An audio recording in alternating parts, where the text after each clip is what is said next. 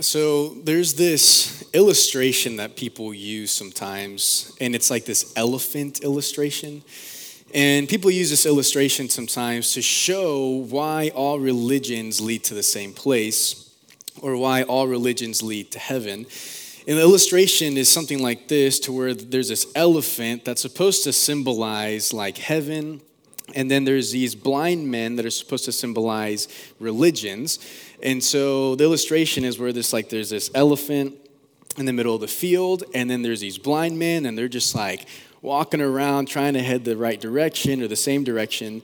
And so you have one blind guy who's like over here trying to find this animal because they have no idea if it's an elephant or not. They go and one guy touches the tusk and he's like, man, this animal's like smooth and, and it's just, you know, feels nice. And then there's this one blind guy who's walking around and he feels the tail and he's like, man, this, this animal's like, you know, furry and fuzzy. And then there's this other blind man who walks around. He's like, no, like, I think this animal's actually like rough and, and the skin is just, it's just really tough. And so people use this illustration to say, see, you know, religions, they're all just like these blind men walking around and they all lead to the same animal. They just have different perspectives, and each perspective is true. And so people use that in order to say, see, all religions lead to heaven. All religions go to the same place because all of them have different perspectives and they're all true. They just all have bits and pieces of it. You see, when you think about that, though, there's a lot of things wrong with that illustration. And I'm just going to give you two because we could spend hours on this. But really, when we think about this illustration, it kind of falsely accuses religions of being, of being blind. You see, any kind of religion is never going to say, you know what, yeah, we're a blind religion. No, they're going to say, no, we have this truth, and, and this truth really opens our eyes to the whole picture. Or, in other words, this truth opens our eyes to the entire elephant, not just bits and pieces of the elephant. And then a second thing that we can say is that this illustration really doesn't do justice to how all religions say that they claim a certain kind of ultimate truth, right? It, the religions of all the world, they don't claim to have just a little bit of the truth or a particular part of the truth. They claim to have the entire truth. And so, whenever we think of this illustration, we have to keep in mind that there's not one religion that says, yeah, I just, we have a part of the truth. No, they all claim to have the entire elephant, the entire truth, the entirety of what they believe is true. And so, really, this illustration doesn't work. And, and for us, the reason I share the illustration with you is because when we look at this illustration or as we look at the world, man, there has to be someone, there has to be some truth that helps us see the entire elephant, not just the tail, not just the skin, not just the tusk. And there has to be this one truth that helps us describe the entire thing. And I think that's going to be so important for us as we get into our passage together because we're going to try to answer a question together that a lot of people have asked. And so the question we're going to try to answer together is Is there only one way to heaven? Is there really only one way to heaven? You see, this is probably a question that you've asked yourself. This is probably a question that someone has asked you. Or maybe this is one of these questions that, like, you know, I feel really uncomfortable asking someone. And so I'm just going to go up to someone and say, hey, I'm asking for a friend here. What are your thoughts on this? And so this is one of those questions that I believe that all of humanity has had to like wrestle with. They've had to wrestle with the idea of this life and what happens after this life. And they have to wrestle with the idea of saying, is this world, is this earth really as good as it gets? Is this really the best that we have on this earth? And so, when we think about that question, think of it through the lens of the entire world, right? Because if, if you are in a different parts of the world with different kinds of religions and different kinds of cultures, really the culture and the place that you're born into heavily influences like your first take or your first answer to this question.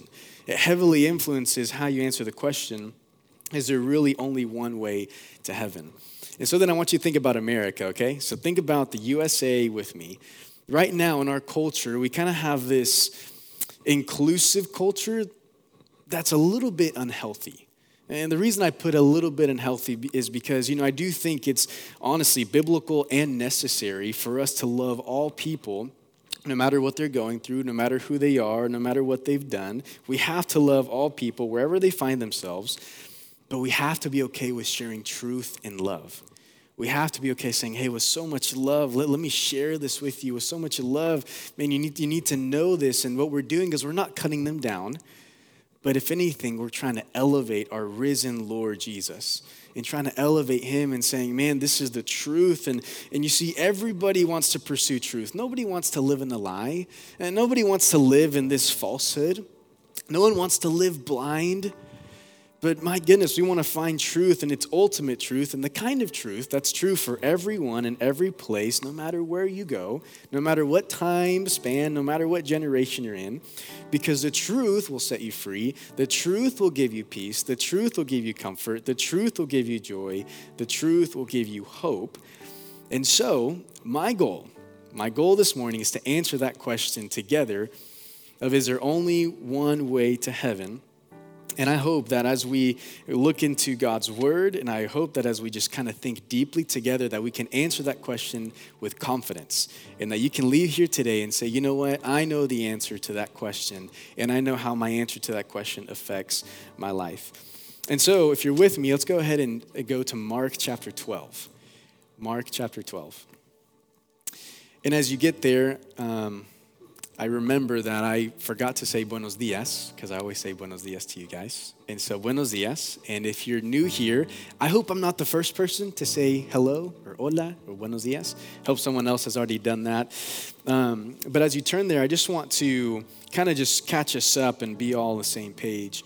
Um, what we're going to do is we're actually going to start a new series of messages where we're going to answer some really tough questions and we're going to attempt to give some really good answers that are biblical, that are, that are thoughtful, and that are questions that maybe we can ask other people and see what they think, and then we'll actually have an answer to respond to them. And all of these questions are going to be questions that I hope are questions that maybe you've wrestled with. And if there's a question that you've been wrestling with for a long time, man, feel free to come up to me after the service and say, hey, Misael, I'd like you to answer this question. Like, this is a question I've had for so long, and I'd love for us to wrestle with it. I'd love for us to talk about it. And so, uh, I want to go ahead and just throw that, throw that out to you. Uh, and then, as you look for Mark chapter 12, verse 28, um, I just want to let you know that next Sunday is going to be a little bit different. We're actually going to stream from our Owasso campus to here to listen to this like ex-atheist scientist talk about his testimony and about he came to know the Lord and the truth and how that's impacted his life. And so next Sunday will be a little bit different, but I think it'll be so valuable for us. And so if you're with me in Mark chapter 12, verse 28, this is what it says. One of the teachers of the law came and heard them debating. Noticing that Jesus had given them a good answer, he asked him, Of all the commands, which is the most important? Verse 29 says, The most important one, Jesus answered, is this Hear, O Israel, the Lord our God, the Lord is one. Love the Lord your God with all your heart, and with all your soul, and with all your mind, and with all your strength. The second is this Love your neighbor as yourself. There is no command greater than these. And so, as we look at this, you might be saying, okay, this is the passage we're going to use. This is the passage we're going to use to try to answer the question is, is, is there only one way to heaven? Well, I'm going to say yes. Our preaching team got together and we we're talking about, okay, what passage should we use to really be able to answer this question? And we looked at several, but we really like this one because Jesus answers this question already assuming three different things.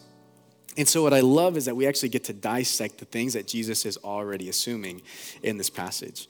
And so, the first thing that we see in verses 28 and 29 is really this first assumption. This first assumption is that we are designed to know God. We are designed to know God. So again, we kind of have this scene, I just want you to imagine real quick with me this scene where, where Jesus is standing in, in the middle of, of all these teachers of the law. And look, these teachers of the law, they thought they were like big stuff. Okay, they thought that they were awesome. They thought they knew everything. So he's there, and Jesus is just answering questions left and right. And there's this one teacher of the law who has the guts. He has the guts to say, Okay, Jesus, for a long time, we've kind of been wrestling with the whole idea of like which command is the best, which command is just the greatest. Like there's 613 commands and laws. Like Jesus, we think we know which one it is, but what do you think it is? And Jesus could have said a couple things. He could have said, man, keep the Sabbath. He could have said, man, you got to make sure that leopards shave their heads. Or he could have said, never shave your beard, because that's one of them. And I would be kind of okay with that. Unless like trimming your beard is like part of that, then I would not like that, because I want to trim my beard. But Jesus could have said any of these. And so what he does is he summarizes Deuteronomy chapter 6, verses 4 and 5. And he summarizes it with this He says, Man, the Lord is our God. The Lord is one, and we are to love him. That's how he summarizes the entire thing. Man, love him. And so, what Jesus is saying is huge. And again, there is this assumption right here that we just can't miss. And it's the assumption that this is our God. It says, Hear, O Israel, the Lord our God, the Lord is one. And so, what we see is that God is not hiding. God doesn't hide from us. So I want you to write down Psalm chapter 19, verses 1 and 2. Psalm 19, verses 1 and 2 says, The heavens declare the glory of God, the skies proclaim the work of his hands. Day after day they pour forth speech, night after night they reveal knowledge. And then I want you to write down Romans chapter 1, Romans chapter 1, verses 19 and 20. And I love this because it says, Since what may be known about God is plain to them, because God has made it plain to them, for since the creation of the world, God's invisible qualities, his eternal power and divine nature, have been clearly seen, being understood from what has been made, so that people are without excuse. You see, God is not hiding from us. God can be our God. We are designed to know God. And what's just so amazing is that we can know God, like not just know of God, but actually know Him in such a personal and real way. And He's revealed Himself as one God. One God in essence and substance, or one God at his, at his core in three persons. He's revealed himself as God the Father, God the Son, God the Holy Spirit, and they are all one, and we can love him. And so as we look at this, we can see that we have been designed to know God. So if you think about it, like human nature is to like search for that kind of relationship. Like if I'm designed to know God, I'm, I'm over here searching for that kind of relationship. I'm searching to try to find to find this God, to know him. And as we're on that path, well, some people they go a biblical path and, and some go a non-biblical path. And we have to ask the question, well, which which way is right? Like which way is the correct way? Because again, there's a lot of people that say that all roads lead to heaven, that all ways lead to heaven. Why? Because they teach the same thing. That's what they say. They say, man, all religions just teach the same thing, you know, so they must be going the same way. Well, if you think about all the religions in the world, sure, maybe all of them are kind of the same in the sense that they have like authoritative scripture and teachers who teach that and places that they meet, and maybe some of them do some prayer things. Maybe some of them have altars, maybe some of them have rituals. But if you really start deeply looking at the core of what they believe, they are so different. So, so different. And so I just want to give you some examples here. Again, that ultimate reality that we talked about, you know, that elephant. So I want you to think about Hinduism. For Hinduism, the ultimate reality of Hinduism is that everything is divine. Like Hinduism says that like you're divine. That you're divine, the chair is divine, the floor is divine, the air is divine, the wall is divine, the car is divine. And not, not my car, my car is in the shop. It, I don't know if you saw my Instagram story or my Facebook story. Yeah, my car not functioning right now.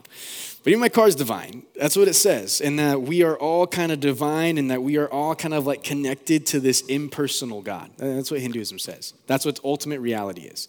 And then if you think about Buddhism, for Buddhism, the ultimate reality is like suffering and, and self denial in the pursuit of some kind of knowledge. The pursuit of some kind of knowledge that maybe possibly will kind of set you free from something that you may or may not have because they don't really know if you have a soul or not. That's what Buddhism believes.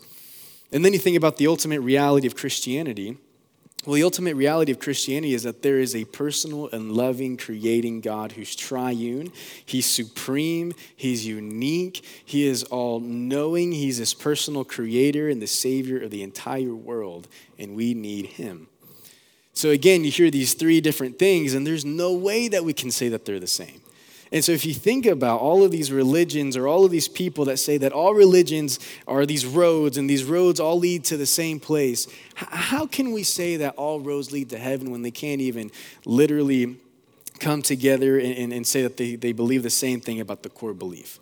Like, how is it possible for all of these roads to lead the same way when, man, I don't even know if we believe the same thing about who we are, about ultimate reality? And then just let's take it a step further. How is it possible for us to say that all roads lead to heaven when none of these people even agree, that none of these even religions agree what heaven is, or what heaven is supposed to be, or what heaven is like? And so think about it. If the religions can't even agree on what heaven is, then how can they all lead to heaven? Think about that real quick with me.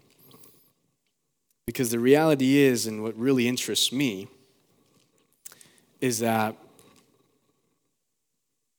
What's, what's interesting is that our human nature, like we long for a better place. Like we, we long for something to just be better than what we have right now. And so maybe people saying that all roads lead to heaven, maybe it's their way of saying, you know, all roads lead to a better place. All roads lead to something greater than what we have right now. But that's just really interesting to me. Like, why is it that humans have this interest of saying, man, there's got to be something better. Which actually leads us to our second point. And so I want you to look at the next verses that we have. The next verses are verses 30 and 31. And so we've seen that we are designed to know God, but now we see that we are designed to love God. We're designed to love God. So I want to read this one more time for us. Verse 30 says, it continues. Love the Lord your God with all your heart, with all your soul, with all your mind, and with all your strength. The second is this love your neighbor as yourself. There is no commandment greater than these. I've already said it, but I'll say it again. What's just so incredible is that not only can we know of God, but we can know God in such a personal and real way. And it's just incredible, incredible to me that this God wants us to know Him and that this God has actually loved us. And what we see is that we are to love God, not just a little bit of us or a little part of us, but with all of us, like our, our entire being, all of what we have, all of who we are. And it's just so cool is that we can love God because He has loved us, because of who He is, because of what He's done. And so I want you to write this down. It's actually 1 John chapter 4, verse 19. It's a super little tiny verse that you can you can memorize. So 1 John chapter 4 verse 19. And you I think you already know it. Some of you might know it, some of you might not. It's okay. It says this, "We love because he first loved us." We love because he first loved us. The reason that God loved us first and the reason we can say that is because God doesn't just have a perspective of the human condition and a solution. God has the perspective of the human condition and the solution for it. He knows the real problem and he has the real solution. So, again, I'm going to kind of distinguish some, some religions here. So, if you think about Hinduism, you know what Hinduism says? Hinduism looks at you and says, You are so ignorant. You're so ignorant. You're divine and you don't even know it. You're divine. Just snap out of it. You're divine. Stop being ignorant. That's what Hinduism says. And Hinduism says that the only way to fix the problem of humanity's ignorance of the divine is just to know and be aware that you're divine. That's the solution to the problem. And then you think about Buddhism. Again, Buddhism says that the problem with, with humanity is that they're trying to satisfy their souls even though they don't have one. And you know what the solution is? The solution is well, let's pursue wisdom, uh, let's pursue knowledge, maybe let's pursue ethical conduct, let's pursue discipline. And maybe after you do all that, maybe you'll come to the knowledge of maybe how to satisfy that soul that you don't have. And you just kind of sit there and you scratch your head and you're like, huh, that is interessante elefante. Like, what is that? And then you think about Christianity right? Christianity says that humans are made in the image of God, but there's this problem with humanity, and the problem with humanity is that we try to be our God. We try to be our own God. And we're like, man, I'm my own boss, I'm my own thing, I'm my own divine. Well, you know what? That's called disobedience against God. And so this disobedience has made us and caused us to fall into sin, to be sinful. And there's only one solution to that. And that only solution can be found in Jesus Christ, God Himself, who looked at us and said, I created you, and man, I have to save you too. And so I'm to have to come and I have to live perfectly and die. And, and, then I have to come out of the grave to be able to defeat it, to be able to look at you and say, I'm your solution. I'm not just your creator, I'm your solution as well. And so you need me. And it's only through faith alone in Christ alone that you can be saved from this problem. And that all happened because God's love for us. And so God loved us, and we are designed to love Him. We're designed to. And so, again, when you think about that question of, is there only one way to heaven? Well, we kind of have to ask the creator of heaven. We have to ask the creator of the one who loved us. And then I want you to look at verse 31. Verse 31 kind of cracks me up. I don't know if it cracks you up. Because Jesus says, the second is this. The guy only asked for one. The guy only asked for one command. And Jesus is like, I'm going to give you one and a second one. And so Jesus is like, I'm going to go ahead and give this to you, even though you didn't ask for it. And then he says, The second is this love your neighbor as yourself. There is no commandment greater than these. And so, again, there's something else I want you to write down. So, that first John passage that you wrote down, so keep on writing First John chapter 4, and then write down verse 20 and 21. Okay, because verse, verse 19 continues to these verses. So verses 20 and 21 says this Whoever claims to love God, yet hates a brother or a sister, is a liar. For, for whoever does not love their brother and sister, um, whom may they have seen, cannot love God, whom they have not seen. He has given us this command anyone who loves God must also love their brother and sister. You see, we've been created to know God, to love God. We've been designed for that. And also, God has stepped in and said, Man, I'm right here. I'm the creator of the heavens and the earth, and I humbled myself for you. And so, as we look at all the religions in the world, what's just so fascinating to me, and again, we've talked about this before, but I just want to remind you it's fascinating to me that there's like this mountain and like God is on top of this mountain, and all the religions say, hey, you're at the bottom, and you got to find a way to climb up. You got to find a way to work to get up there. You got to find a way to get to God. But see, that kind of God's not very loving. That kind of God is just looking down and saying, yeah, you suck. Yeah, you don't know what you're doing. Yeah, good luck becoming aware of that. But you see, the God that we see, the creator God, the God of the Bible, again, he's on, yes, he's on top of this mountain, and yes, we're at the bottom, but that God came down and said, you know what? There is no way in the world that you can get up this mountain. So I'm going to come down to you, and I'm going to bring you up because there's no way you can make it. And so we see this love of God for us. So again, we've seen that we are designed to know God, designed to love God. And the last one is my favorite we are designed to enjoy God. We are designed to enjoy God. And so, as we think about that question, is there only one way to heaven? Here's my short answer yes. There's only one way to heaven. And it's through faith alone in Christ alone. Because we have to be honest. Like, you think about your life, you think about people around you, there has to be there has to be consequences for sin.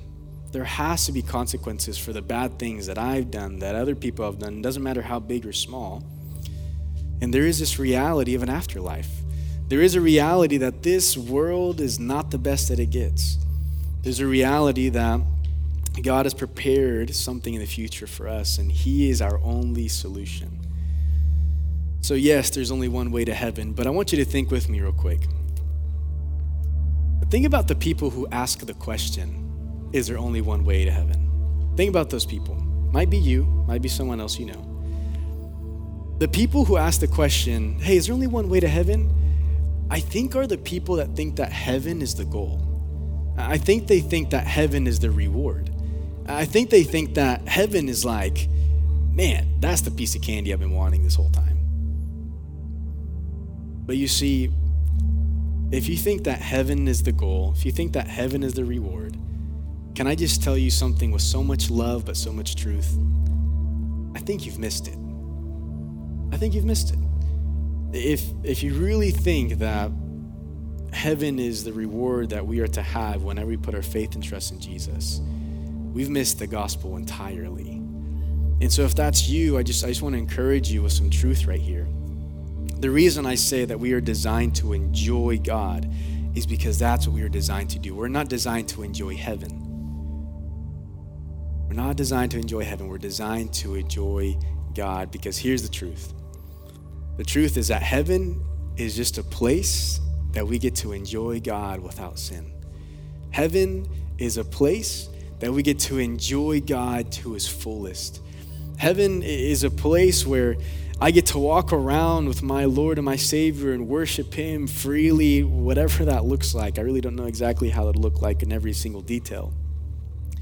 But I know that to the fullest, I'll be able to, without sin, without temptation, without anxiety, without worry, without any disruption, I'm going to be able to give all of what God is worthy of, all of what God is worth. And guess what? I'm going to enjoy it. Like, I'm going to enjoy giving praises to the Lord because sometimes, let's be honest, we can be sitting here and not really enjoy worshiping God. It's like, God, I much rather like worship myself, or God, I much rather sing this song, or God, I much rather be doing that. But in that moment where we're in heaven with the Lord in His presence, we're going to find so much joy in His voice, so much joy in His presence, so much joy in His love, so much joy in His peace, so much joy in His thoughts. And so I want you to write down one more verse. And if you haven't written down the other verses, that's okay, but I need you to write this one down. Write down Job, and I know it kind of spells like job but it's Job. Job chapter 22, verses 24 and 26. And this is what Job chapter 22, verses 24 and 26 say. If you lay gold in the dust, and gold of Ophir among the stones of the torrent bed, then the Almighty will be your gold and your precious silver. For then you will delight yourself in the Almighty and lift up your face to God. You lay down the gold you have. The Almighty will become your gold and your precious silver. And so I just have two questions for us as we end. Who or what is your hope in? Who or what is your joy in? And then my second question is this if you believe that being transformed by Jesus and saved by Jesus was just for the end goal of heaven, and you've missed it. And so I just want to bring you back and say, whenever we are transformed by Jesus, whenever we are saved by Jesus, again through faith alone in Christ alone, saying, Jesus, I need you, I depend on you, I need you to save me, I can't save myself. What's amazing is that we are saved by God, for God, and we gain God. We gain a heavenly Father, and we gain a Prince of Peace. We gain the great Comforter. We gain the, gain the Almighty God. We gain the Savior. And so, those are my two questions for us. So, I'd like to do right now just pray with you and for you um, as you continue to just evaluate your heart from the words that were just spoken in the scripture that was just read. So let's pray.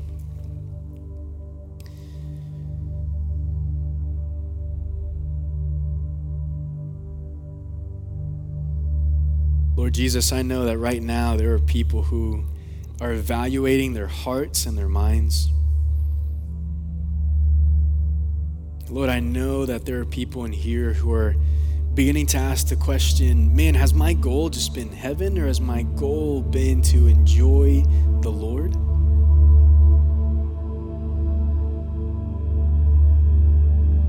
Lord, I pray that if there's someone in here who believes that this earth is the best that they have, Lord, I pray that the Holy Spirit would convict them and let them know that there's something so much better, so much greater.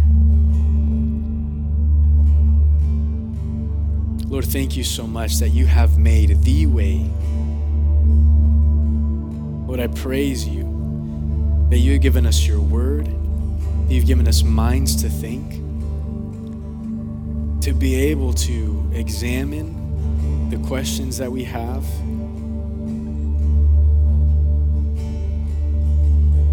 So, God, I praise you and I just ask that you would use this series and these questions that we're going to answer to strengthen our faith, to disciple us, to, to make us better, to grow us in our faith.